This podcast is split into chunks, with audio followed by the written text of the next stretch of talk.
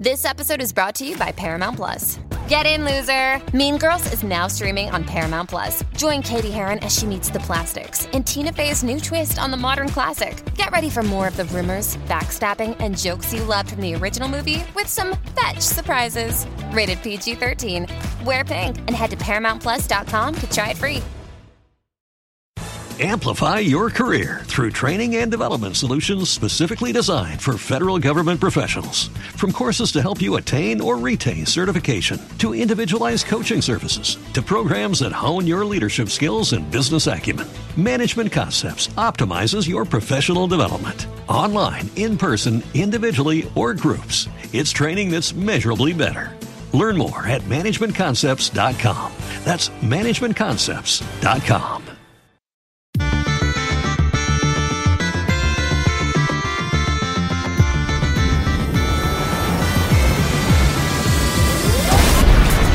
Hello and welcome to the EDHRECast. My name is Joey Schultz and I'm joined as always by my fantastic co-hosts. First up, he's got a lot of class enchantments in his deck. It's Matt Morgan. I designed slash invented a chicken proof lawn the other day, and I must say the design is impeccable.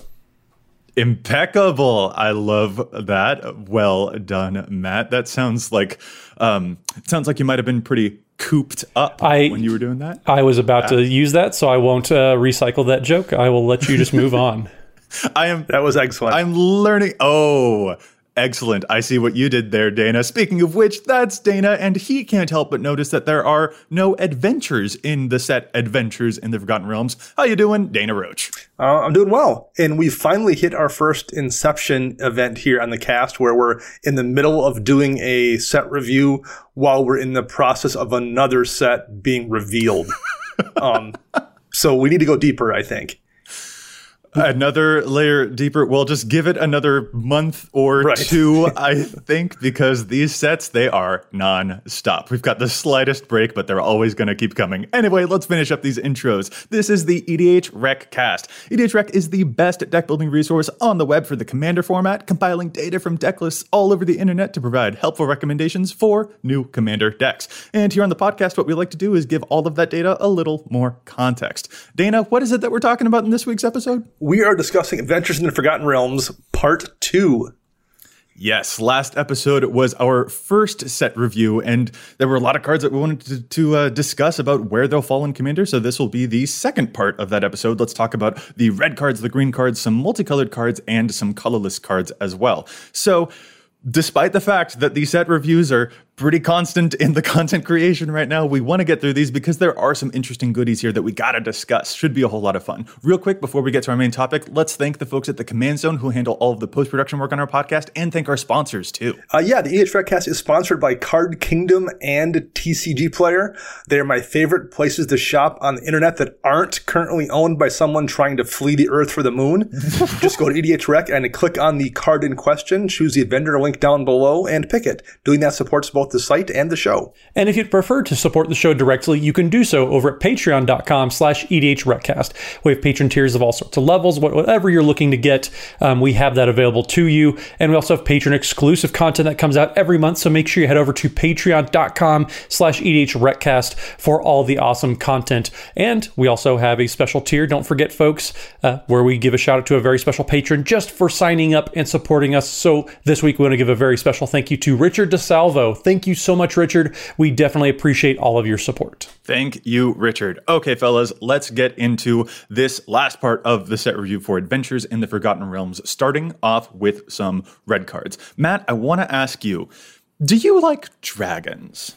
Um, I, I, I do, I but I never I figured out how, I never figured out how to train them, so I'm not a very good one. Not a good fan. Okay. Gotcha, gotcha. Well, okay, in that case, have any of the new dragon esque cards in red from Adventures in the Forgotten Realms, do you think that they'll help you train any of those dragons? Um, I don't know if they'll help me. I'm, I'm kind of helpless in that, but I think there's going to be a lot of listeners out there um, that will benefit from from several of these cards because um, I think there's several that are going to help with dragon decks. All right, sweet deal. Let's get to them. The first is Orb of Dragonkind, a two mana red artifact that can pay one and tap it to add two mana in any combination of colors, and you spend that mana only to cast dragon spells or activate abilities of dragons. So it's basically a signet for dragons, which is really cool. And it has a weird ability. You pay red, tap, and sacrifice the Orb of Dragonkind to look at the top seven cards of your library, reveal a dragon card from among them, and put it into your hand, and the rest go on the bottom of your library in a random order. So a red signet that helps you f- play dragons more easily and helps you find dragons when you need them. This is real cool.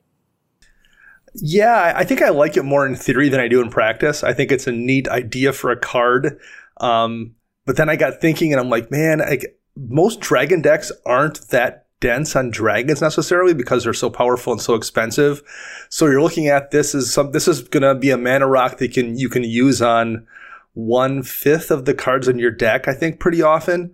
Um, so the, the second ability is useful as well, but I'm not entirely sure if I would even run this over just another mana rock, even with a second ability that just lets you draw one dragon. Uh, I, it's What? real close, but I don't know if I love it. I would say I this is this is the best signet if you're playing a dragon deck because it makes any color. So like you're True. not you're not you're not shelled into like you draw a Dimir signet, you, so you only get blue and black mana from this. You you get all your color fixing for your mana. Um, I think this is the best mana rock outside of Arcane signet for for dragon decks specifically. Um, the like, worst case scenario, say you're flooding out and you get a redraw off of this. Um, not like Commander Sphere is the only other really mana rock that w- that you're going to put into decks that has that upside too. So I, I think this is for dragon decks specifically. Like this is a, a very very good card. Um, it's not flashy by any means, but I think that I'm kind of surprised you're you're low on it because it's it seems like a very Dana esque card. Oh, I just think if, if you're running 20 dragons in a deck, you're going to have too many situations where both those abilities whiff. Like if you're running a dragon deck with 30 dragons or something, maybe that's enough where that's, they're both useful and both hit enough of the time. But I, I would be concerned because most dragons decks I've seen just have a limited amount of dragons in them. I would be worried that it would whiff too often to justify a slot. But you, you still have the opportunity to whiff though. Like any other Sure. mana rock, I you, you draw yeah. you draw an arcane signet. Like it's just an arcane signet. Like this for three Right, mana, you can turn this into can something else. Can be used for anything, right? A talisman, a signet, whatever you get, maybe isn't perfect fixing, but you can almost always use it as colorless mana or something to cast a spell.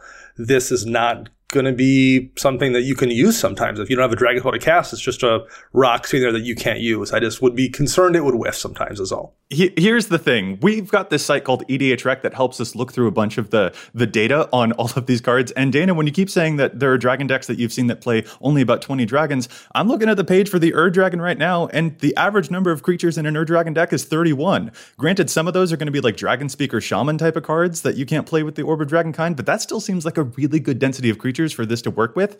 I don't know if Dragon's Hoard, the mana rock that lets you draw cards if you play more dragons, if that can show up in nearly 7,000 decks, Orb Dragonkind is really, really cool. And that emergency late, like if you play this for the three mana effect, just to use that last ability to go and find a dragon, that is also pretty good, I think. Um, I, I don't, you haven't convinced me, but you guys seem to like it, so that's fine. We just don't agree on this one. I think what we've learned is that Dana is even worse at training dragons. Apparently so, clearly. So even though Dana's a hater, Matt, what do we think of the next dragon specific card here? Well, next up here we have Minion of the Mighty, which is a kobold, not a dragon, um, but a kobold for one red that's an 01 with menace. And it reads Whenever Minion of the Mighty attacks, if you attacked with creatures with total power six or greater this combat, you may put a dragon creature card from your hand onto the battlefield tapped and attacking. Um, so this isn't a actual dragon, but you're able to cheat dragons into play, I think this is very much worth some consideration for sure. This is one where I'll take the Dana tone that was just happening. I really like Orb of Dragonkind. I think that's really cool. I like the color fixing, even if it is specific. Like I get the restrictions there. Minion of the Mighty, I don't know if we need. I feel like the dragon decks that are out there are probably pretty good at getting the stuff that they need already. So I'm not sure that this one mana critter is actually enticing me for the dragon tribal decks. I think it's better in the non Ur Dragon, non Tiamat style decks that don't have have ways to kind of cheat things already. I think this is the kind of thing you run in your red dragon deck where the commander is is Lathril or something, or your um, Atarka dragon deck where you don't have those ways necessarily to cheat things into play. I think it's much better there than it is in those dragon decks where you already have ways to do things kind of like this. But I think in those decks, it's probably quite good. Did you mean Lathliss instead of La- what did I say? Lathril? Lathliss, yes. See, Dana, that's just how disconnected you are to training dragons. You're thinking of elves instead. This is Dungeons and Dragons. And, and I had built page. that deck at one time. I actually had a Lathliss deck once upon a time. That shows how much attention I paid. Oh man, looks like now you're Lathless list. eh? Boo. Okay. I know. All right, so those were some dragony cards. Orb of Dragonkind, Matt, it sounds like you and I have a thumbs up on, but Minion of the Mighty, it seems like it takes maybe a little bit too much work to really get the effect of cheating those things into play. Like you have to already be doing a good job on it for it to continue to help you do a good job. It just feels maybe a little bit win more. Am I reading that? It, yeah, it's a little snowbally. Yeah, it's. I mean, it's fine. Like I, I feel like that's the type of card that's going to show up in the, the the casual play groups a little bit more, um, which is fine because it, it is a very fun card for sure. Yeah, it, it, the opportunity cost is super low on it too. So even if it is a little bit win mm. more at, at, one mana and it's on attack, not damage, so it's going to trigger really easily too. The opportunity cost is really low on it, and if you get one trigger, you're you're probably quite a bit ahead. So I it's, yeah, you, you pay you paid one mana for a big yeah. crazy dragon, which is fine. Yeah. All right. Now we're moving from dragons to goblins because there is a goblin tribal card in this set that I think is actually really impressive. Hobgoblin Bandit Lord, three mana for a goblin rogue that is an anthem for all of your goblins, gives them plus one plus one, and you can pay a red and tap it, and Hobgoblin Bandit Lord deals damage equal to the number of goblins that entered the battlefield under your control this turn to any target. I mean, another Goblin anthem that is really awesome for Goblin Tribal, but there are some amazing Goblin commanders out there. Krenko is a blisteringly fast deck who can make tons of goblins, and this can just dome someone to the face for just the simple expedite of playing the game you already want to be playing when you're playing a bunch of goblins. I really like this guy, even if it is just for Goblin decks. I mean, in any creature type card that gives those other creatures plus one plus one is almost always playable in those decks. Just that alone generally makes them usable. That second ability in certain decks is just going to kill people sometimes, like in the Krenko deck you mentioned.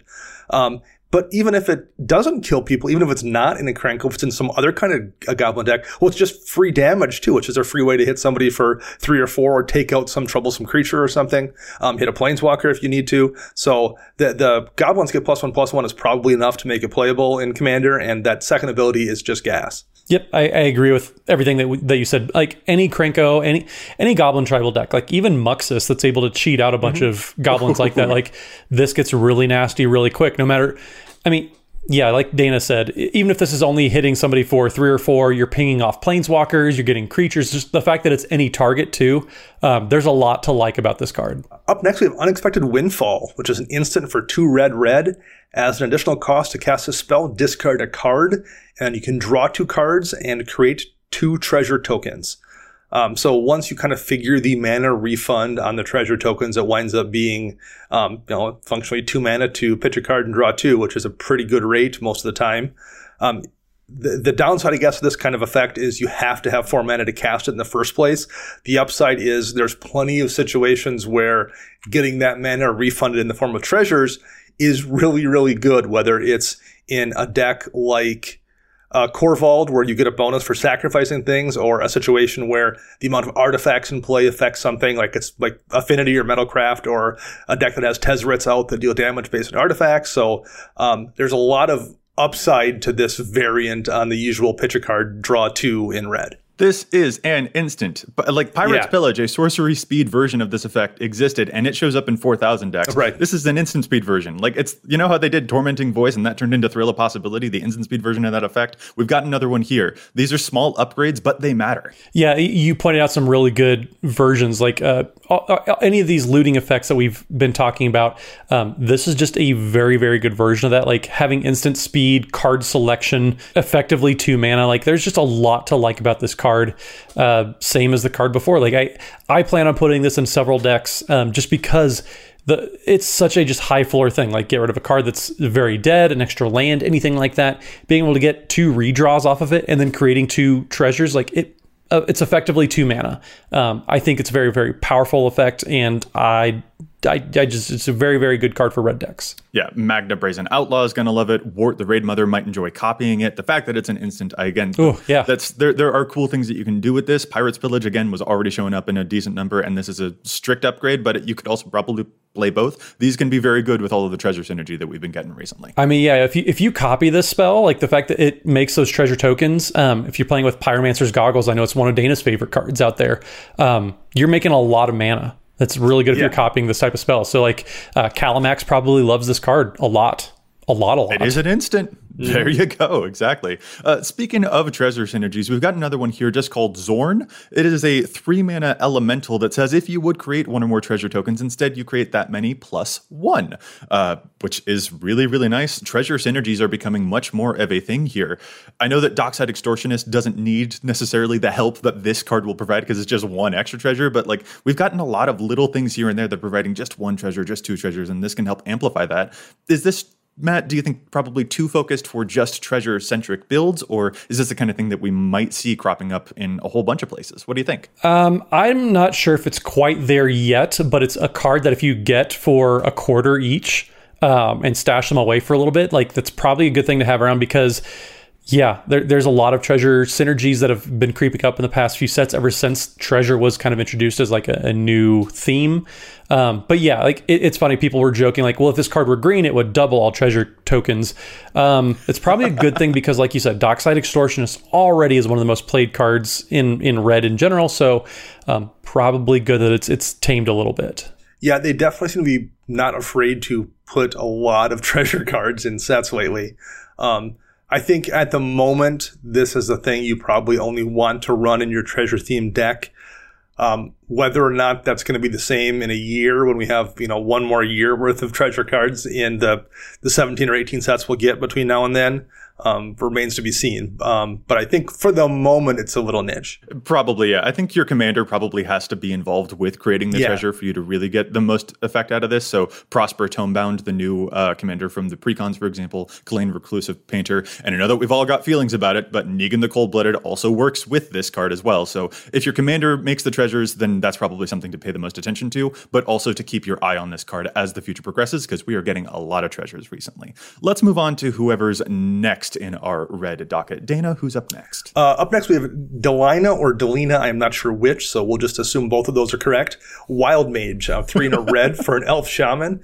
Um, whenever uh, Delina Wild Mage attacks, choose target creature you control, then roll a d20. If you roll 1 through a 14, you create a tapped and attacking token. That's a copy of that creature, except it's not legendary and it has exile this creature at the end of combat. And if you roll a 15 to 20, you just create a token um, and then roll again. So you have a chance to do that multiple times, depending on how good you are at rolling d20s. All right, so Loki, I actually really, really love this card. Um, I didn't expect to, but I I can't believe that they put the removed legendary from this effect. Like you get to do multiple things with with the fact that you can duplicate a legendary creature off of this, in addition to the fact that if you just make multiple Combustible Gearhulks or multiple terror of the peaks, for example, that that's also just pretty darn good. But if you can make additional copies of your commander, if it's got an impressive enter the battlefield effects, like that's actually really, really spicy. I did not expect to like this card as much as I do, but I really do.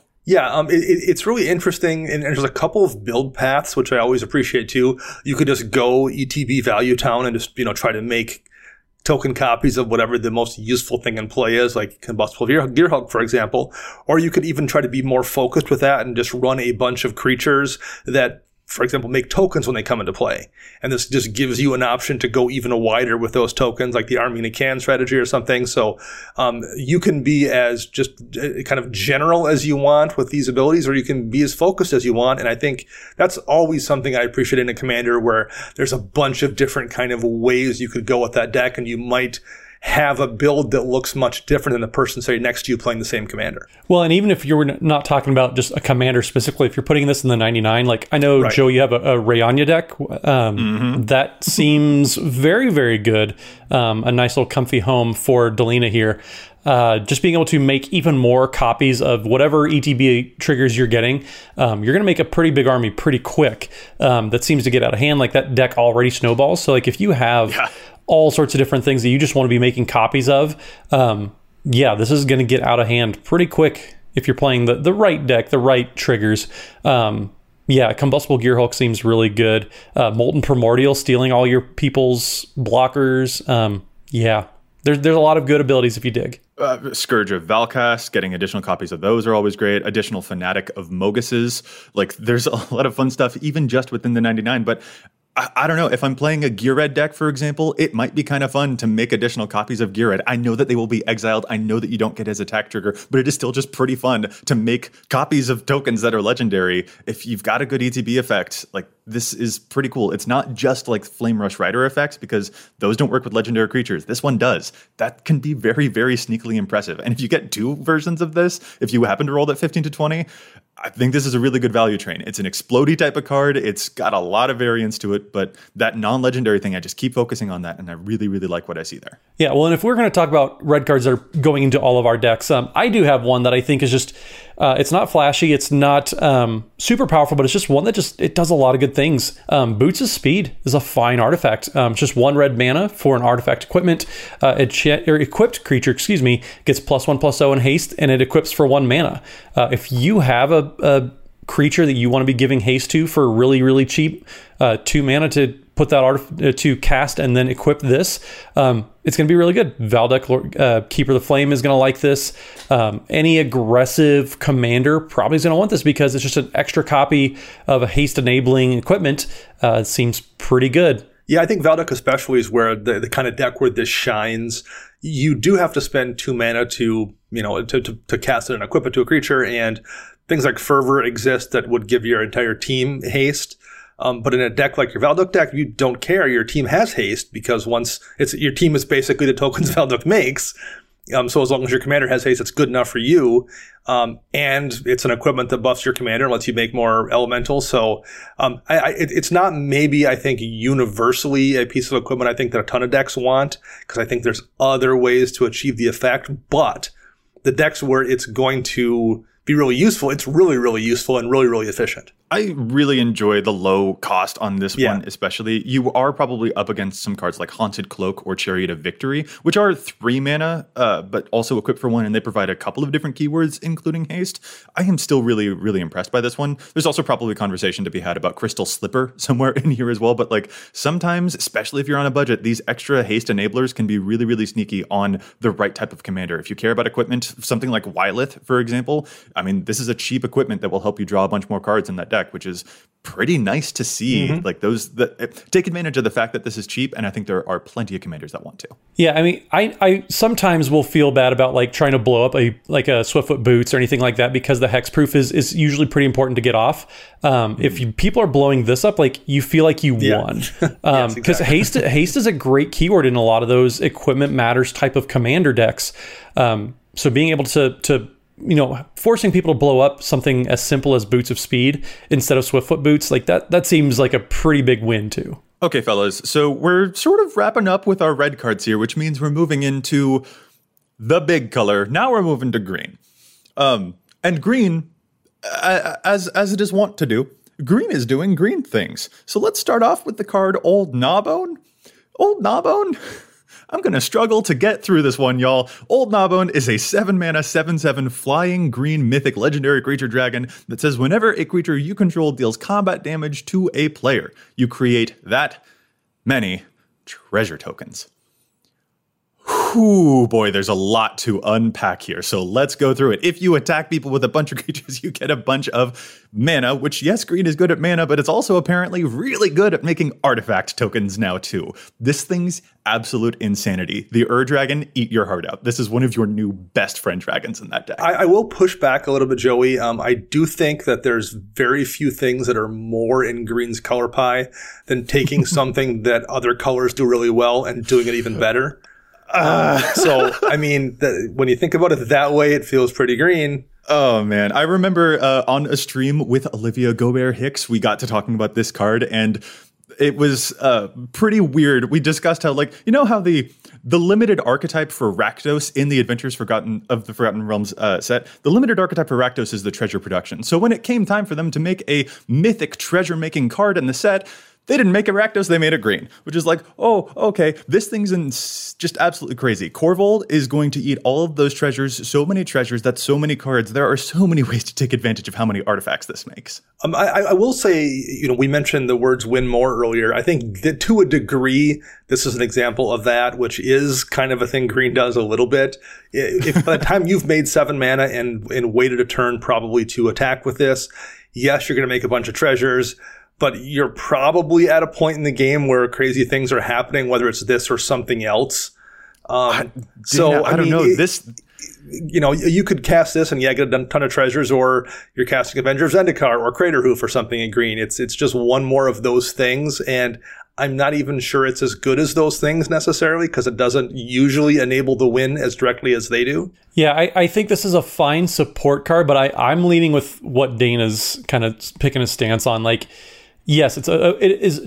I'm not saying it's not a powerful effect. It obviously, for is. sure, it is. Uh, it's yeah. not. It's not like green has any problems giving any of their creatures evasion or trample or anything like that. Um, but it is seven mana. Like, yes, you make a lot of mana, but what are you doing with that? Like, you play out your hand, and then a lot of times you end up top decking in a lot of those types of situations. Now, yes, Korvold is a completely different monster altogether. I that's kind of right. th- that that that's cheating. Korvold does everything with everything. um, like I, I agree with Dana. Like this feels a little win more. It's very powerful, and like I think a lot of people are going to really like it because it's a big, crazy mythic dragon named Old Gnawbone. Don't know what Gnawbone is gnawing on. Um, but yeah, it's just like it. I yeah, it, it's crazy that the the treasures are going into green. Green's making so many treasures. Um, that's just rewarding green for doing green things. Um, I think you need some, you, are gonna need some way to make sure like you don't play out your hand. Somebody wraps the board, then like you start over from square one. So here, here's the thing. Like, if y'all have seen the card Nature's Will, which untaps all of your lands if your creatures get through, Nature's Will is really, really impressive to the point that it's now over $30. Like, that is really good, but that one still has a cap because it just untaps the lands you've already got. This can produce a whole bunch more mana. There's a lower floor, but a much higher ceiling. There are also things that you can do. I mean, we've seen what happens when dragons produce mana with Savage Ventmaw, which has infinite combos with cards like Hellkite Charger or Aggravated Assault because you keep making mana and then you can do more combat steps with that mana and then you can keep going over and over and over again. But in particular, this thing goes crazy with stuff like Academy Manufactor. If this is at the head of a deck, stuff like Kuldotha Forgemaster is going to go absolutely crazy with all of these artifacts that you're making. And in particular, if you've got stuff like a Mazirek or an Ich-Tekik in your deck as well, that's a lot of artifacts that they can take advantage of too. I just think it's not necessarily doing things that we've already seen Green doing because that is a lot of artifacts that you can make, and that is a big deal. I don't think it's doing things that Green's already doing. I'm just saying, like, at seven mana, green's going to do abusive things. This is just one more of them that true. you can do in green. Yeah, you're, you're, you're just topping the curve in a different way. Like, yeah, not not to say like those things aren't powerful or splashy, anything like that. Like reasons that people play the format, um, but acting like this is um, something novel by green doing something better than every other color. Um, that that we, we've been seeing that all. It's just, a, it's just a day ending in Y for green. Yeah. I, I, I, do get that. I still think it's astonishing that the best artifact token producer is a green flying mythic. sure. I feel like that's pretty crazy. But in terms of green doing busted stuff, you're right. It's not necessarily novel, especially at seven mana. But what about doing something busted at three mana? Matt, tell us about our next one. well, yeah, next up, like it may be three mana, but that doesn't mean you're not doing crazy things. Um, you can just make a cradle tribal deck at this point. Um, and by this is going to be the head of it. Um, well, not the head of it. It'll be the the all star though. Um, so Circle of Dreams Druid is green, green, green. That is three green mana uh, for a two one elf druid that just says tap to add green uh, for each creature you control. So if you always wanted to play a Gaea's Cradle and um, couldn't afford, you know, a house payment, uh, this is a good substitute. Um, the fact that it feeds itself because uh, it, it is a creature and counts itself, um, this is really really good. It's kind of a growing rites of Itlimoc once it flips into Itlamok Cradle of the Sun. Um, makes a lot of mana for all the creatures. Elf tribal decks are going to love this. Um, any deck really that just puts a lot of creatures on the battlefield. Um, are you guys as keen on this as I am? Growing Rites of Itlimoc shows up in over 24,000 decks. The answer is yes. This will probably wind up being the most played card from the set, I would guess. Really? Uh, I would guess. Because, I mean, it goes in a gazillion decks, and I think this is the kind of thing that casual players, especially, also love. Um, so, you know, you're just going to see it jammed because it's a really good card. It's a really strong card. And it's also the kind of thing that people love at a kitchen table. It just hits a lot of quadrants. It's an elf So uh, you know, elf tribal decks are going to like it. Um, mm. It's just going to wind up everywhere, I think.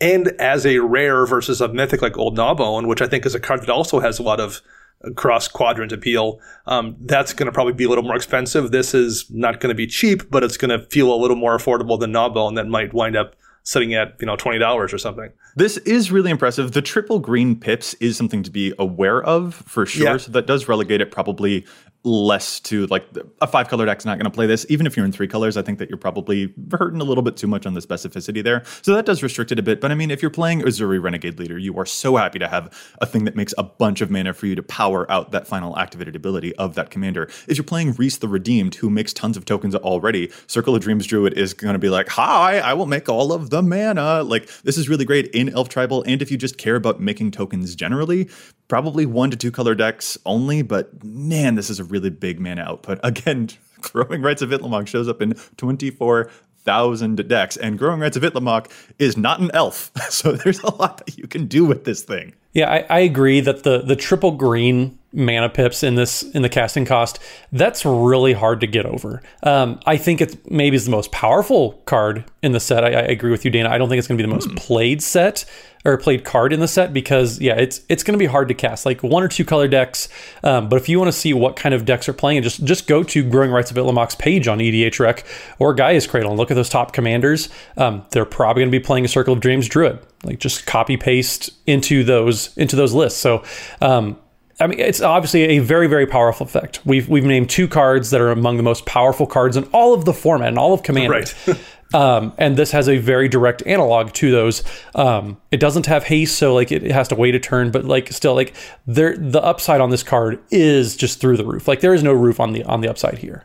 and, and one thing worth noting, the, the trip green is going to absolutely keep out of five color decks for sure. However, if you're playing like a, a mono green elf deck or even maybe a two color elf deck, you love seeing those trip green pips every yes. time you hit that Nykthos. Yeah, that's, that's, fantastic. Like, yep, great. Trip green, fantastic. I'm tapping Nykthos for 14 now, in addition to Circle of Dream Druids for 16. Yeah. Oh. Well, I mean, if they ever make an orb of elf kind, then yeah, yeah absolutely, yeah. absolutely play that in your your uh, Circle of Dreams Druid deck too. So Wow. Okay. Dana, tell us about our next card. Let's calm down and see if any of the uncommons are a little bit like, are they just as busted or is this kind of like just okay? Like, I don't, I don't know. Take, take us on away from the, the circle of dreams. Uh, up next, we have Choose Your Weapon, which is two and a green and it's an instant speed modal spell. Um, you can choose one of the following two modes two weapon fighting, where you double target creature's power and toughness until end of turn, or archery this spell deals five damage target creature with flying. Um, I, I, love these kind of spells that very much look like they're made for like draft or some kind of a limited format, and in Commander actually have utility. Um, five mana to hit a flyer is a mode you probably won't pick very often, but the fact Isn't that it's there as a you know emergency oh no button to deal with something coming at you is that's playable. However, being able to double a creature's power and toughness, not just power, but their toughness, is really, really useful in a whole bunch of different decks. And I think this will definitely see play because of that. The, the combat tricks, instant speed, and doubling something is really powerful. You said five mana. It's only three mana. Sorry, sorry, uh, five damage on the on the archery portion. Ah, yeah, okay. it's three mana to cast. Sorry. Yeah, I, I like this. It's another Unleash Fury, only this one also gets your toughness. Like, that's really, really cool. I'm sure that your Kresh the Bloodbraided deck is going to be really excited about it, for instance. Like, that sounds like a really fun place to use it. But there's just really cool utility to this. The fact that it buffs up toughness, like, you can actually get around a Toxic Deluge with this if you've got a commander mm-hmm. that is very, very important to you. And I think that that's really cool utility. Amplify your career through training and development solutions specifically designed for federal government professionals. From courses to help you attain or retain certification, to individualized coaching services, to programs that hone your leadership skills and business acumen, Management Concepts optimizes your professional development. Online, in person, individually, or groups, it's training that's measurably better. Learn more at managementconcepts.com. That's managementconcepts.com. Oh, and it's one of those cards too. The, the nice thing about it is it doesn't say double target creature you control. It just says target creature. Oh! So I, I I love those effects where when an opponent swings at another opponent and they think they're safe, you can use this to to kill somebody by doubling their creature's power when they're not ready for it. So you're not just limited to buffing your own thing. You you can do it to take somebody else out once in a while. I mean, I, I guess I'm a little more lukewarm on this card than you guys are. Like three mana to do any of these effects, that's quite a bit. Um, we, we talk about wanting to hold up mana for any you know XYZ spell. Three mana to me for either of these effects to hold up, um, I am not a big fan of it. Um, I'm glad you guys are, but yeah, this one it's it's fine. All right, Matt, hear me out. Ghalta Primal Hunger is a 12 12 with trample, and this is effectively giving it double strike. I mean, th- but th- you can give it double strike in a hundred other ways already too, though. Not in mono green. There is Eh, Fireshriekers out there, but it's it's fine. I, I know what Matt's saying. Um, I, I, I, I, I get it. What I would say is, if I'm like making just a random mono green or mono uh, a green deck can be any color combination. I'm not throwing this in that first 120 cards before I cut things down. No, just just blindly like I would Beast Within or something. Um, and then making a decision. However, I think there are decks where this really shines. It's not the kind of card where it just gets jammed into any green list, or it's even worth thinking about any green list. I wouldn't probably run it in very many of the decks that want Circle of Dreams Druid, for example. There probably isn't a lot of overlap there. But Old Gnawbones, as your commander, um, I would be very tempted to put it in an Old Gnawbones deck to turn out those seven treasures that my commander's going to make into 14. or in a Tarka World render deck because Yeah. it's already got the Yeah. double strike with the. Yeah, I'm not saying there aren't applications for it, but like I, I guess maybe I don't build any of the decks that are going to want this, but like I, I don't know. It seems like a lot of mana even in those decks to hold up. Well, what about some landfall stuff? I know that you've got an Omnath Locus of Rage deck, so how about we talk about some new landy type of cards that are coming around in this set too? Because Druid class has really caught my attention as a very fun budget version of getting additional land drops. Druid class is one of those class enchantments that starts off with the simple ability of whenever a land enters the battlefield under your control, you gain a life, but you can upgrade it to level two for three more mana, uh, so a total of five. That means that you can play an additional land on each of your turns. It also has a level three for five mana to animate one of your lands, which is pretty neat, but you probably don't even need it. Like, as a budget version of exploration, I really quite enjoy this. Like, landfall decks can be really, really, really expensive. A lot of those cards, like exploration, rocket up in price really easily. And this is an uncommon that will help get you additional land drops. I'm really happy to see it. Yeah, an exploration for for a quarter um, is definitely going to be a welcome addition to a lot of budget decks. Um, just the, the first two modes, I don't think I'm ever going to activate the th- you know the third mode and get to level three. Um, but those first two are plenty fine. Um, I think if you're playing a landfall land heavy deck, uh, this is a great addition. Yeah, I think that's well said. Um, I also agree. I don't know how often I would move to the third level, but the first two levels are are good enough in a lot of situations. Um, and like exploration and burgeoning aren't cheap cards these days either. And this, as an uncommon, is going to be a cheap card at least for the foreseeable future. So it's it's you know maybe in addition to those cards in those decks if you want a you know third or fourth or fifth option. Um, but if you're also someone who just is trying to build in a budget, it's really nice to have things that you can run in a, instead of those, for example. So um, fills a couple different niches. I like it. Yeah. Yeah, being able to play extra lands on your turn, like those effects typically like are in high demand because Yes. landfall is such a a popular mechanic. Like mm-hmm. there any card that says you can play an extra land typically like is going to command a premium with price. So having something at uncommon to do this, if you're building on a budget, like this is a, a great effect that you might want to chase. Yeah, well, one of the least popular versions of you can play an extra land is Wayward Swordtooth, and that still shows up in 16,000 decks, and it's like 10 to $13 at the current time of Which recording. isn't yeah, that's not a cheap card anymore. Like this Yeah. hope hopefully this like Dana said, being an uncommon keeps that into the the the cheapish range. Mm-hmm. Speaking of lands, there's another interesting instant here that Dana, I want to get your opinion on. You happen on a glade is a three mana instant where you can choose one. You journey on to search your library for up to two basic land cards, reveal them and put them into your hand, and then shuffle, or you make camp and you return target permanent card from your graveyard to your hand. This thing's an instant, which I think puts it into the conversation. Even if it is just getting those lands to your hand, this seems like a really nice duality to it. I'm wondering what you think about it. I'm kind of torn on this one. I, um, it does worse versions of two very popular effects. Um, so the question remains: Does doing does having the option and doing it at instant speed make up for it being a worse version of Cultivate or a worse version of Eternal Witness or Regrowth or something. Um, and I, the answer is I don't quite know myself. Um, it's not jumping out of me as, as something I obviously want to run, but I can't quite dismiss it either. Um, I'm considering it for at least one deck, so so I don't know. I haven't quite come to a conclusion. Um, and I, I think the fact that I'm I'm so torn on it is interesting, at least. Um, uh, but no, I, I, don't have a definitive answer about how I feel about it. It's really on the edge here for me. I mean, if you would have told me Bala Ged Recovery roughly gets power crept within a year of it coming out, I would have told you you're insane. But like, this card is pretty great. Like it's a Bala Ged recovery at instant speed. Like you don't see a lot of regrowth effects coming in at instant speed. Like yes, it, it can only target permanents with that mode, um, but the, I think the flexibility, like we always talk about instant speed over sorcery speed, the impact of that, mm. um, I think that's that's pretty mentionable. Um, being able to just grab two lands and put them into your hand, like that sets you up to keep going in the future. Like I like you happen on a glade quite a bit more than I like choose your weapon. Um, I, th- I think this card, regrowth effects in general, just being able to get the best card that you've already played and, and do it again. Um, I love doing that. Uh, those are the types of effects that I'm here for. So I'm I'm I'm gonna stumble into quite a few glades in the future. cool. Like, the, again, the fact that this is an instant is what catches my eye. The fact that it can't get uh, you know spells back is a substantial difference to some other versions of this effect. But there are plenty of commanders that care about both of these modes. Like, it's good early and it's good late. That is a good mm-hmm. duality to find on a modal card. And if you're playing a deck like Borborygmos Enraged, for example, like finding two lands is also really cool. This is an instant, so again, Kalamax is probably pretty interested in that kind of thing too. Like, I just th- this is an uncommon that I think will probably get overlooked, and I don't know that it deserves to be.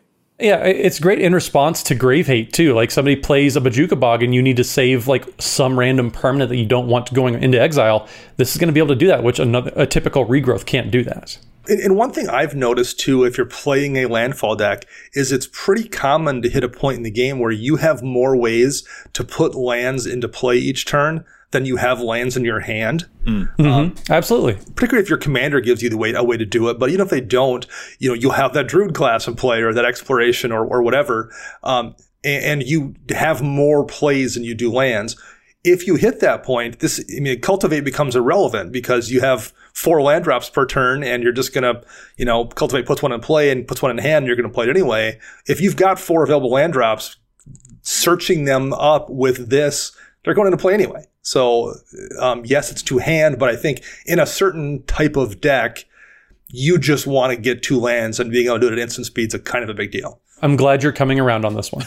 so, Matt, you earlier mentioned Grave Hate. And so I feel like that brings us around to the final greed card that we're going to discuss here called Froghemoth. And I'm curious to see how many of your decks you're going to be stuffing this frog horror into to help deal with my graveyard. Well, I, I actually believe it's called Froghemoth, is how it's pronounced. Um, I'm not sure, though. Um, but yeah, this card is absolutely sweet. Like, it's got a wall of text. It's. Uh, um, there's a lot going on. It's kind of the uh, questing beast or elder Gargaroth type of card, and it reads: Whenever Froghemoth deals combat damage to a player, exile up to that many target cards from their graveyard. Put a plus one plus one counter on Froghemoth for each creature card exiled this way, and you gain one life for each non-creature card exiled this way. Um, this is sweet. It's awesome. It's ridiculous, and it's also grave hate. So that means it's like play it in every deck. This okay, is so not cool. Every deck. It's uh, not every deck. Okay, fine. Don't play it in your mono blue decks, but play it in your green decks. no, okay. So like, I think there's an interesting conversation to be had here about this compared to the efficacy of, say, a scavenging ooze, which appears in 17,000 decks, by the way. But like, scavenging ooze has a similar ability to snipe cards out of graveyards to exile them, but it can do that at instant speed, which initially made me think that the Froghemoth I, I didn't like it very much. It only happens on your turn. I, there are many turns as a Meren player where I'll, you know, buried alive and then revive something that very same turn. So if you can't get them at instant speed, you can actually, like, that can be a really big deal. But with that said, I've come around on Froghemoth because I know that Matt or Dana, you're just going to double this thing's power with a bazillion plus one counters and then one shot my graveyard in a single attack. Yeah, and, and the fact that it has has trample is a pretty big deal too and we're talking about a multiplayer format here, there's almost always going to be that one soft target that just has an eternal witness out for a blocker or something. And you're going to be able to definitely poke through damage to exile a couple creatures. And then suddenly this is like a 6 6 or 7 7, which makes it way easier to poke through damage on somebody else then next turn and then turn it into a, you know, 10 10 or a 12 12 or something. Um, so the, the, the multiplayer aspect of the, of the way we play also is going to help this get that first initial strike through to make it big enough that it can poke through on anybody from that point on. Yeah, well, and Joe, you mentioned scavenging ooze, and like scavenging ooze is more of a scalpel type of yeah. Uh, mm-hmm. work its way around. Like you're getting very specific targets. Like Froghemoth, if you're playing it for the grave hate aspect of it, that's just constant pressure. That's making sure you're not letting anything get too out of hand. Uh, no living deaths are going to be able to sneak up, and because you know you've given them several turns to accrue a whole bunch of cards in their graveyard. Um, not even just for reanimation, like it, but if you're playing any spell slinger deck and somebody plays a Mizzix Mastery, like you're going to be glad that you attacked them a couple times with Froghemoth. Like this is a great way to keep pressure on graveyards, make sure they don't uh, you know, get something built up so that they have one massive turn of playing everything. Like, yes, Scooze is also a, a, fantastic tool, and I think that they're they're very different cards, even though they're doing a similar type of thing. Yeah, I'm I didn't like this one initially and now I don't want to like it as much as I do because this is going to be extremely frustrating to see across the table for myself. And like the ability is is very very cool, but don't forget like the trample and the haste is very significant. Like very. you you can wait till somebody, you know, puts their shields down a little bit, play this, it has haste and it's going to get over, you know, the the Elvish Mystic that they left around to block. So you're still going to be able to get a few targets no matter what. Um, I really, really like this card. I think it's pretty potent, um, and I'm looking forward to casting against you over at twitch.tv slash EDHRECast um, when we stream our games Wednesday evenings. Oh yeah. It, oh man, and there's so many commanders that are going to take advantage of that. Like Vorinclex Monstrous Raider is going to double up the number of counters this gets. Lathiel Bounteous Dawn will take advantage of the fact that this is putting plus one counters on it and that it's gaining you life. Like this has plenty of homes, and I'm very begrudging about the fact that I like this much as I as much as I do. So. Let's stop talking about cards that exile my stuff, please. Dana, can we move on to multicolored cards? Thank you. We can. Um, and the first one we're going to talk about here is Fighter Class. Um, this is in Boros or Lorehold colors if you are a youngin.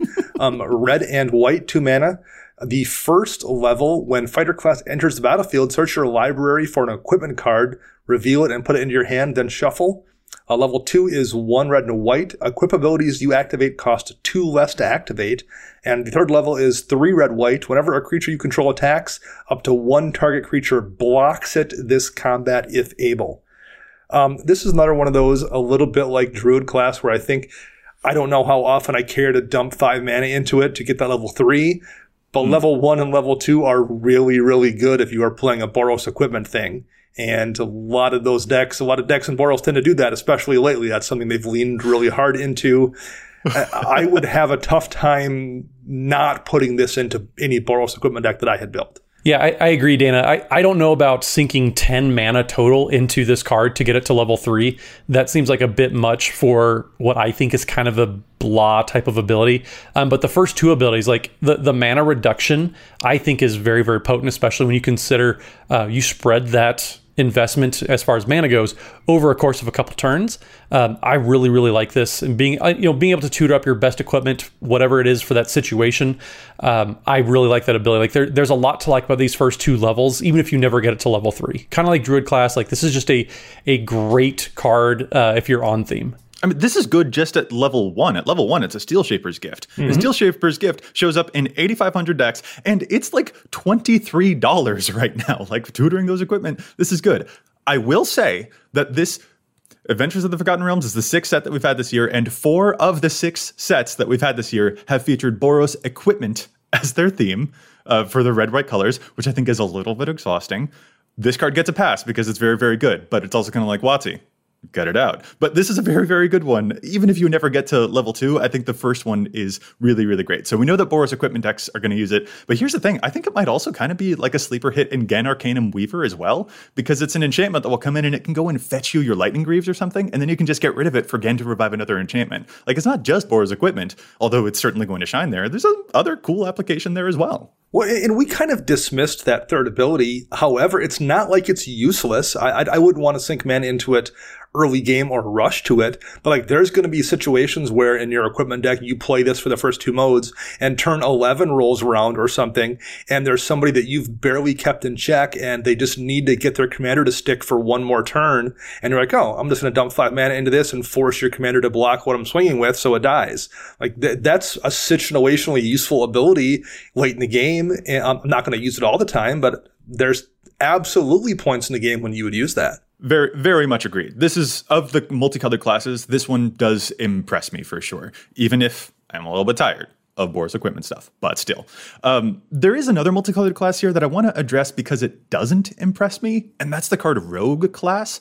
This is a two mana Dimir class. The first uh, level here is that whenever a creature you control deals combat damage to a player, you exile the top card of that player's library face down, and you can look at it for as long as it remains exiled. For three more mana, you can bring it to level two and give all of your stuff Menace, and for four mana, you can play cards that were exiled with Rogue class, and you can spend mana as though it was mana of any color to cast those spells. I'm a lot softer on this one. I feel like since it says rogue class, a lot of folks are going to be putting this right into like Anowon the Ruin Thief, for example, the Dimir rogue tribal commander. I've got that commander built, and I gotta be honest, I don't think I'm gonna play this one. You have to get all the way to level three for this one to really be able to pay off completely, and it's pretty dependent upon your board. Of the on hit trigger effects that you could be using whenever your creatures deal damage to opponents, I, I just don't think that this is gonna end up being one of the better ones. No, I, I, tend to agree. It's it, it's a you're going to spend two mana to play an enchantment for a level one that doesn't really do anything um, to affect the board state at all. Um, you can spend three more mana on it to give your creatures probably the worst form of evasion in two colors that have access to every other form of evasion already. sure. Um, and then spend four more to hopefully be able to use those spells you exile with the first mode. Um, just a lot of work. I, I, I think it's close, like with some slight tweaks, I would have loved this, but I don't as it stands right now. Yeah, I I don't think that all the mana that you have to invest into this card, and then you have to start spending the mana to cast those spells. Mm-hmm. I'm not sure if that's. I think there's there's better ways you can be using um, any sort of card advantage engine without spending what is it nine mana before you can start casting yes. more spells. So yeah, I just I don't think it's mana efficient enough. Like it's not that it's not an interesting card. I like the design of the all of these class cards just in general. Like it's a very very cool design. I like the the progression mm-hmm. and the flavor behind them. Um, but rogue class, I don't ever see myself wanting to put in any decks. Matt failed at rogue class. I, I I'm not sneaky enough. I, I glow in the dark with this skin with the skin complexion. Um, I'm kind of clumsy and awkward. It's it, rogues are not the life for me. but when it comes to like barbarian classes, Matt's gonna ace. It. Oh, barbarian for sure. But like if there was like a modern day Hodor, that like, that would be me for sure. This is the, the, the 24 Jump Street rogue class. You're going to rogue yes. class, boys. Oh man. Okay, so let's move from multicolored now into some artifacts. Dana, I'm going to ask for your opinion on Eye of Vecna because it is a card that lets you pay life to draw cards, and I know that is usually one of your favorite things to do in Magic ever. Even beyond winning, you just like paying life to draw cards, and Eye of Vecna lets you do that. Two mana legendary artifact. When it enters the battlefield, you draw a card and lose two life, and at the beginning of your upkeep, you may pay two, and if you do, you draw a card and you lose two life. Is this the kind of thing that excites you? It's probably relegated to, you know, just like red and white as colors, but is that life payment worth it even in those colors? Where you at? Uh, first of all, I love the art on it. I think it's super disturbing.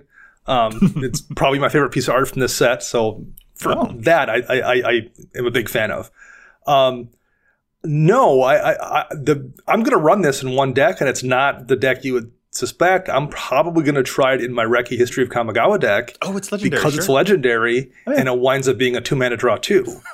Um, which is really useful and really efficient there. And then if I hit that point in the game where I'm I, am out of gas and I, I, need something, I can spend two life and two mana to draw a card at the start of my turn. Um, but no, I, I, think beyond that, the, the two mana really hurts. I, um, yes, yeah. it's a it's a cheaper mind's eye, but I think if you want to spend two mana to draw a card during a really limited window, um, mind's eye already has kind of fallen out of favor, and I think probably is still a little bit better than this. I think it's close, but it's generally speaking not quite enough. You could just do like Maze Mind Tome instead, is basically yeah. what you're saying. Sure, sure, that makes sense. Although I do love that you have found a way to create what is functionally the equivalent of a Night's Whisper in your mono green yes, yeah, perfectly on brand. Never change, man. I mean, I'm I'm with Dana. Like, I I saw this card initially and thought, well, this is just kind of like a worse mind's eye, isn't it? Like um, uh, why would you want to play? And so yeah, I, I'm glad that I'm getting the same read as Dana because Dana's kind of a connoisseur of the paying life to draw cards. Um, so yeah, I, am glad that we're on the same page. Uh, so we didn't like the eye of Vecna. Matt, what do you think of the hand of Vecna? The Hand of Vecna, I don't even know what to think about this. So, Hand of Vecna is three mana for a legendary artifact equipment. Reads at the beginning of combat on your turn, equipped creature or a creature you control named Vecna gets plus X plus X until end of turn, where X is the number of cards in your hand. And then you can equip cost, um, which is pay one life for each card in your hand, or you can just equip for two mana. That equip cost thing is super weird because I feel like if it's worth equipping, it's something that you're going to equip for two the vast majority of the time. If you if you if it's worth using, it's because you have enough cards in your hand that yeah you're not going to want to pay the you know six or seven life or more in some cases. Um, I, I do think this will see some play. There are some some commanders where you routinely are going to be having a dozen or more cards in hand just because of how they play. Maybe this winds up being another win condition if if that deck isn't playing combo, which I guess they usually are feels pretty narrow to me though. I, I, do think it's narrow. I am also just like you guys kind of puzzled. I'm like, that pay life equip cost is pretty ignorable since it's just two mana to attach, but there are pr- pretty interesting blue commanders, especially that are going to be able to make use of it. I'm really excited for it in my Eligeth deck, for example, because the number of cards that I draw there is hilarious. And this is basically another version of Imperial Plate, which is one of my favorite win conditions for that deck. And there are other commanders that will be able to use it too. We talked about Sir Elenora on a uh, Underplayed Commanders episode a little while ago. Or there's probably stuff like Kefnet the Mindful. Or, and I hate to bring this up because again, I know we all got feelings about it, but like it seems pretty good for Glenn Voice of Calm as well if folks are building that, which I'm not going to begrudge them if they do. This is a good equipment to throw into him to draw a bunch of cards. So there are a lot of other cool commanders out there that can make use of this. And I'm actually going to return back to Wyleth Soul of Steel too, because that is a commander that does draw cards for the equipment, and this would be a pretty good payoff for both of those different angles. Yeah, and, and maybe it's worthwhile in something like the newest Greven deck where, you know, losing life isn't necessarily a bad thing when you're swinging in with something. It's a, it's a way to kind of double buff your commander. Um, I don't know if that deck necessarily needs it, but there's some niche uses, I think, for that kind of thing as well it's fine, but like I don't think Glenn Voice of Calm wants it because it kind this kind of negates the skulk ability where uh, creatures with greater power can't block it. So if you make Glenn enormous, uh, then yeah. anything can chump it. So like I don't even think it's it's very good there. Uh, um, uh, we'll give him unblockable. He'll be right. yeah, the, I mean there's there's other things if you're trying to to get an evasion, but yeah, it's it's fine. I, I do think it's kind of win more because if, at that point, like if you have that many cards in your hand, like there's a few commanders that I think will be able to take advantage of it. But like Dana said, like once you get that many cards in hand where this is making a difference, um, chances are you might have won the game already. Fair enough. Fair enough. A couple little tweaks I would have liked to have seen here. First of all, the plus X plus X only triggers um, at the beginning of combat. If that was just always a plus X plus X, this gets way more attractive. And I think if the pay life thing would get way more interesting if that was an instant speed equipability as well. You'd have, mm-hmm. you'd be much more likely to use that if you could use it in response to a thing. Um, so I think those two tweaks are something that would make this way more playable. And the reason I mention that is because the next card we're going to talk about here is a card that doesn't have um, those tweaks that make it worse, and that's Treasure Vault. Uh, it's, it's, it's, an artifact land that you can tap for a colorless. It's an artifact land. I'm going to repeat that multiple times here. That's a big deal. Um, you can also spend XX and sacrifice Treasure Vault and create X treasure tokens. Um, talking about tweaks, this would be a card where number one, I wouldn't think it would be an artifact land. Number two, I would have guessed it would exile itself when you use it. And number three, I would expect it to have the text saying use this ability only as a sorcery. It has none of those things. And as a result, it's really, really good. Yeah, um, this is an artifact land, which Dana, I'm so happy that you repeated that because Darksteel Citadel is also an artifact land that can just tap for regular mana, and it's got indestructible, which rarely becomes a thing, and it shows up in 28,000 commander decks, which is a lot of the command. That's a lot of that's a lot. This is another one to add to your affinity or to just add to your artifact count if you're playing stuff like the Bronze Guardian that get bigger and bigger and bigger and bigger for each artifact that you've got, and it can create a bunch of tokens, which is going to make stuff like Academy Manufactor complete completely sing. But also, even if you're not playing artifacts, like I just built a Mazirek deck recently, and this creates a lot of sacrificable objects for my Mazirek deck to kind of freak out about for a little while. I really like it. This is a, an ability on an artifact land that it didn't even need to have to be important. Well, and I just talked about on, on a challenge of stats very recently, Prototype Portal, and how it's nice that we got a bunch of new artifact lands to imprint on that, to tap it for zero to make a copy of. We just got another one right here in, in Treasure Vault. You know, you mentioned a bunch of uses for it if you are playing in a landfall deck, um, again, you often have multiple triggers and multiple ways to play things from your graveyard. This is the kind of thing where it might be worthwhile running there, where you just hit the end of the, tur- the turn before yours, and like, well, I didn't have to use this six mana I had that I was saving for whatever. I'm just going to make myself three treasures, sacrifice treasure vault, and back on my turn with my four landfall triggers, I'm going to play the, or but the four lands I can play this turn, I'm going to play two lands. I'm going to replay treasure vault from the graveyard because I have a crucible out or something. And if I don't spend mana again, I'm going to make a bunch more treasures. There's just a lot of there's a lot of corner case uses for this, I think. See, I mean, everything you guys said, like, I'm not to discredit, but like, it sounds like there's a lot of hoops that you have to jump through to make this as as great as you guys are saying. Like, I think it's fine. Like, XX to make X tokens to me that I I'm not sure like if you're playing it in, in, a base level deck without any ways to really abuse it, um, I don't think it's that great of a card. Like it's fine. Being an artifact land is mentionable, but uh, if you're jumping through a lot of hoops, like there's a lot of cards that get as good as this is in the, any of these types of scenarios. I, I think the fact that it's on a land um, is, is what's partially really attractive about it. Um, the opportunity cost is so low then and like like we always say when in doubt pull out a basic and put in a utility land right? We don't always say that. No nobody says that. You that's are just the me, only that's one just that me says that, that. says that must be okay. Um, that's, so, that's propaganda mister. Okay, all right so yeah, I mean, no, you don't want to be running the amount of basics I run.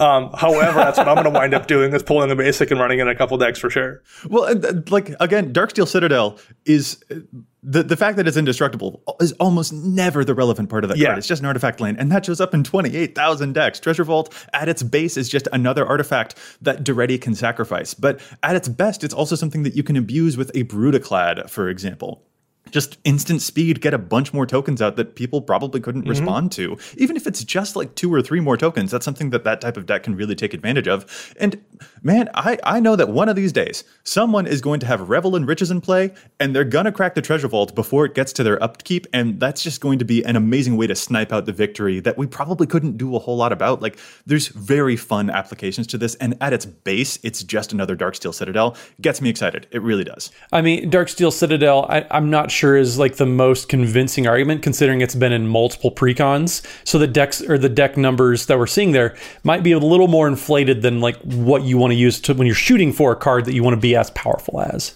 I'm gonna, I, you know what, Matt? I'm gonna sacrifice this treasure vault while I'm attempting to attack you with an Akiri line, line slinger and instant speed power up my commander without like that. There, there's fun applications to this, and it's an art like it's cool. I'm not. That's I'm cool not saying that there aren't fun applications. I think um, it, it'll get people once or twice, but then, like I said, like a lot of the hoops that you want to be jumping through, like I think there just are other cards that are just as powerful, just as as excitable, I guess, or, or worth getting excited over as this one. So I, I, I don't know. This one just so, never jumps out at me. Uh, maybe I'm just not playing the right decks to abuse it. So, so Matt, if you don't like vaults, then I guess the question is, what are your thoughts on dungeons?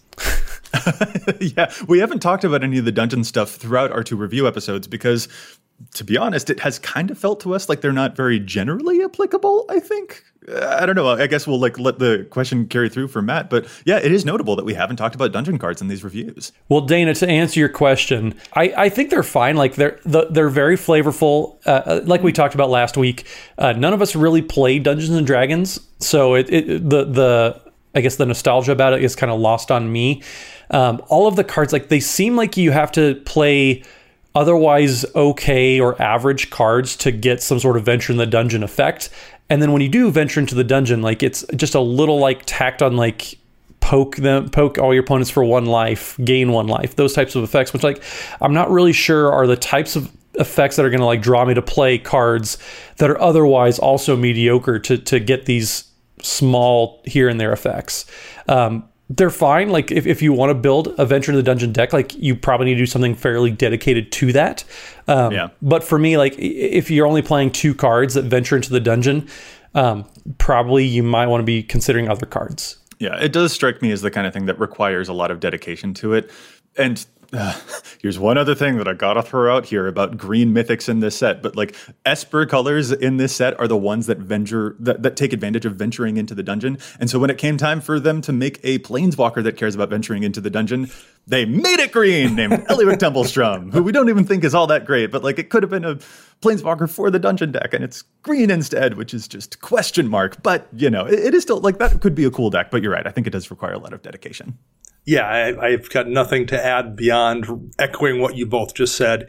In the commander format, I don't know if the, the effects in the dungeons are are strong enough until maybe the, the very final room, um, or worth the hoops to get to that point.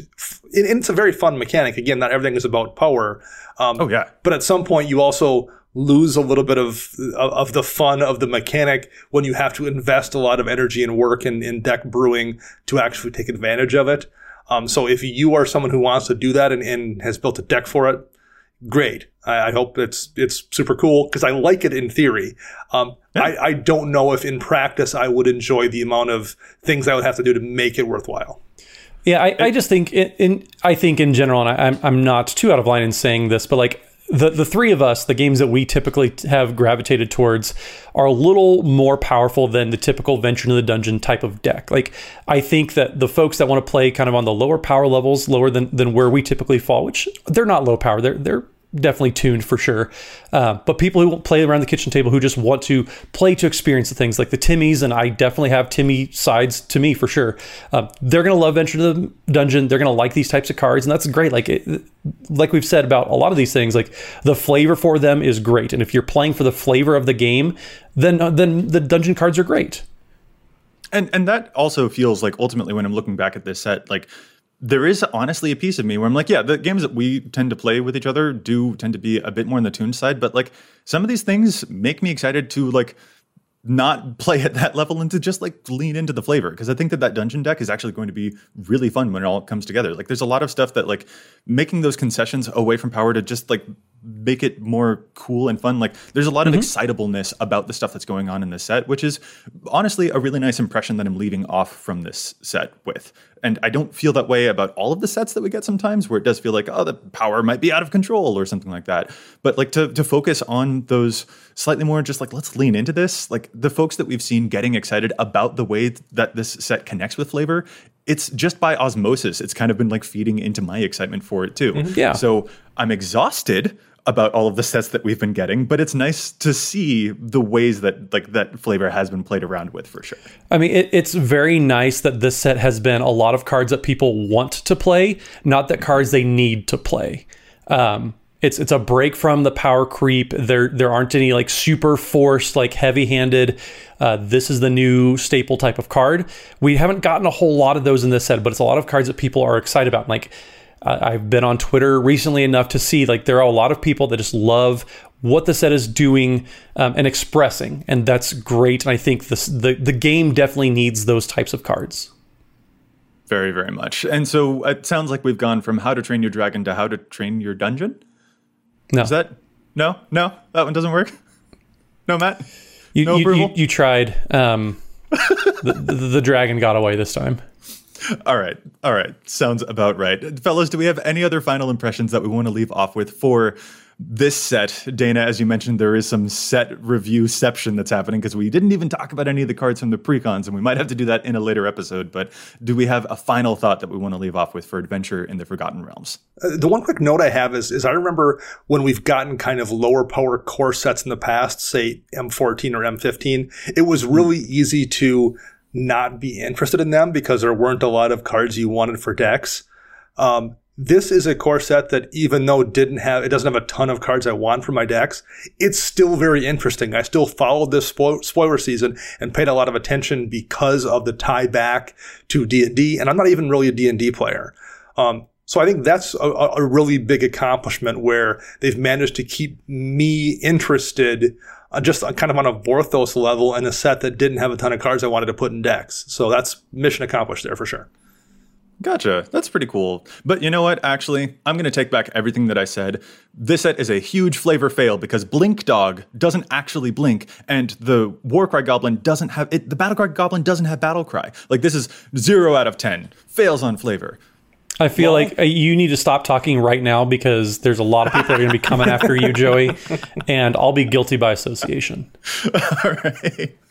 Let's finish it up there with these reviews. Hopefully, we won't have to do one for a little while, but you never know. There's products all the time. So we're going to call this one to a close. And if our listeners would like to get in touch with us, where is it that they can find us all? Matt, let's start with you. So you can find me on the Twitters at Mathimus55. That's M E T H I M U S 55. And don't forget, Wednesday evenings we are streaming each and every week. Um, we have guests coming on, play some games, playing the Paper Magics, playing the Commander. Uh, it's always a super fun time. We have blast. Um, so make sure you tune in Wednesday evenings for all those fun games. And Dana. You can find me on the Twitter birds at Dana Roach. You can hear me on my other podcast, CMDR Central. And I'm writing articles once a month for EDH Rec and for Commander's Herald. And you can find all of us together at patreon.com slash edhrecast. And I'm Joey Schultz. You can find me at Joseph M. Schultz, and you can find the cast at EDHRECast on both Facebook and Twitter. And if you've got a question for us, you can contact us at EDHRECast at gmail.com. Our thanks go out once again to the whole team at the Command Zone for handling the post production work on the podcast. And we want to thank our sponsors. Once again, they are TCG Player and CardKingdom.com and AlterSleeves.com. You can find them using the price info links on EDHREC or visiting CardKingdom.com slash EDHREC or AlterSleeves.com slash EDHRECast. And that shows your support for the show. Listeners, we'll be back at you next week with more data and insights. But until then, remember EDH wreck your deck before you wreck your deck.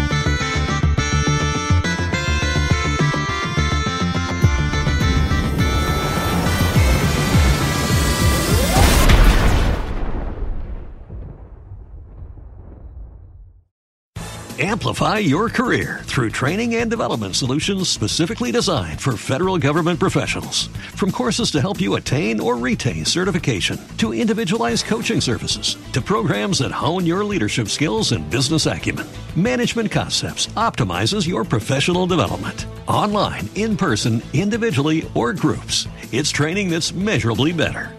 Learn more at managementconcepts.com. That's managementconcepts.com.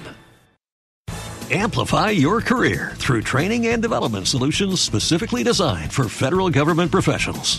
From courses to help you attain or retain certification, to individualized coaching services, to programs that hone your leadership skills and business acumen, Management Concepts optimizes your professional development. Online, in person, individually, or groups, it's training that's measurably better. Learn more at managementconcepts.com.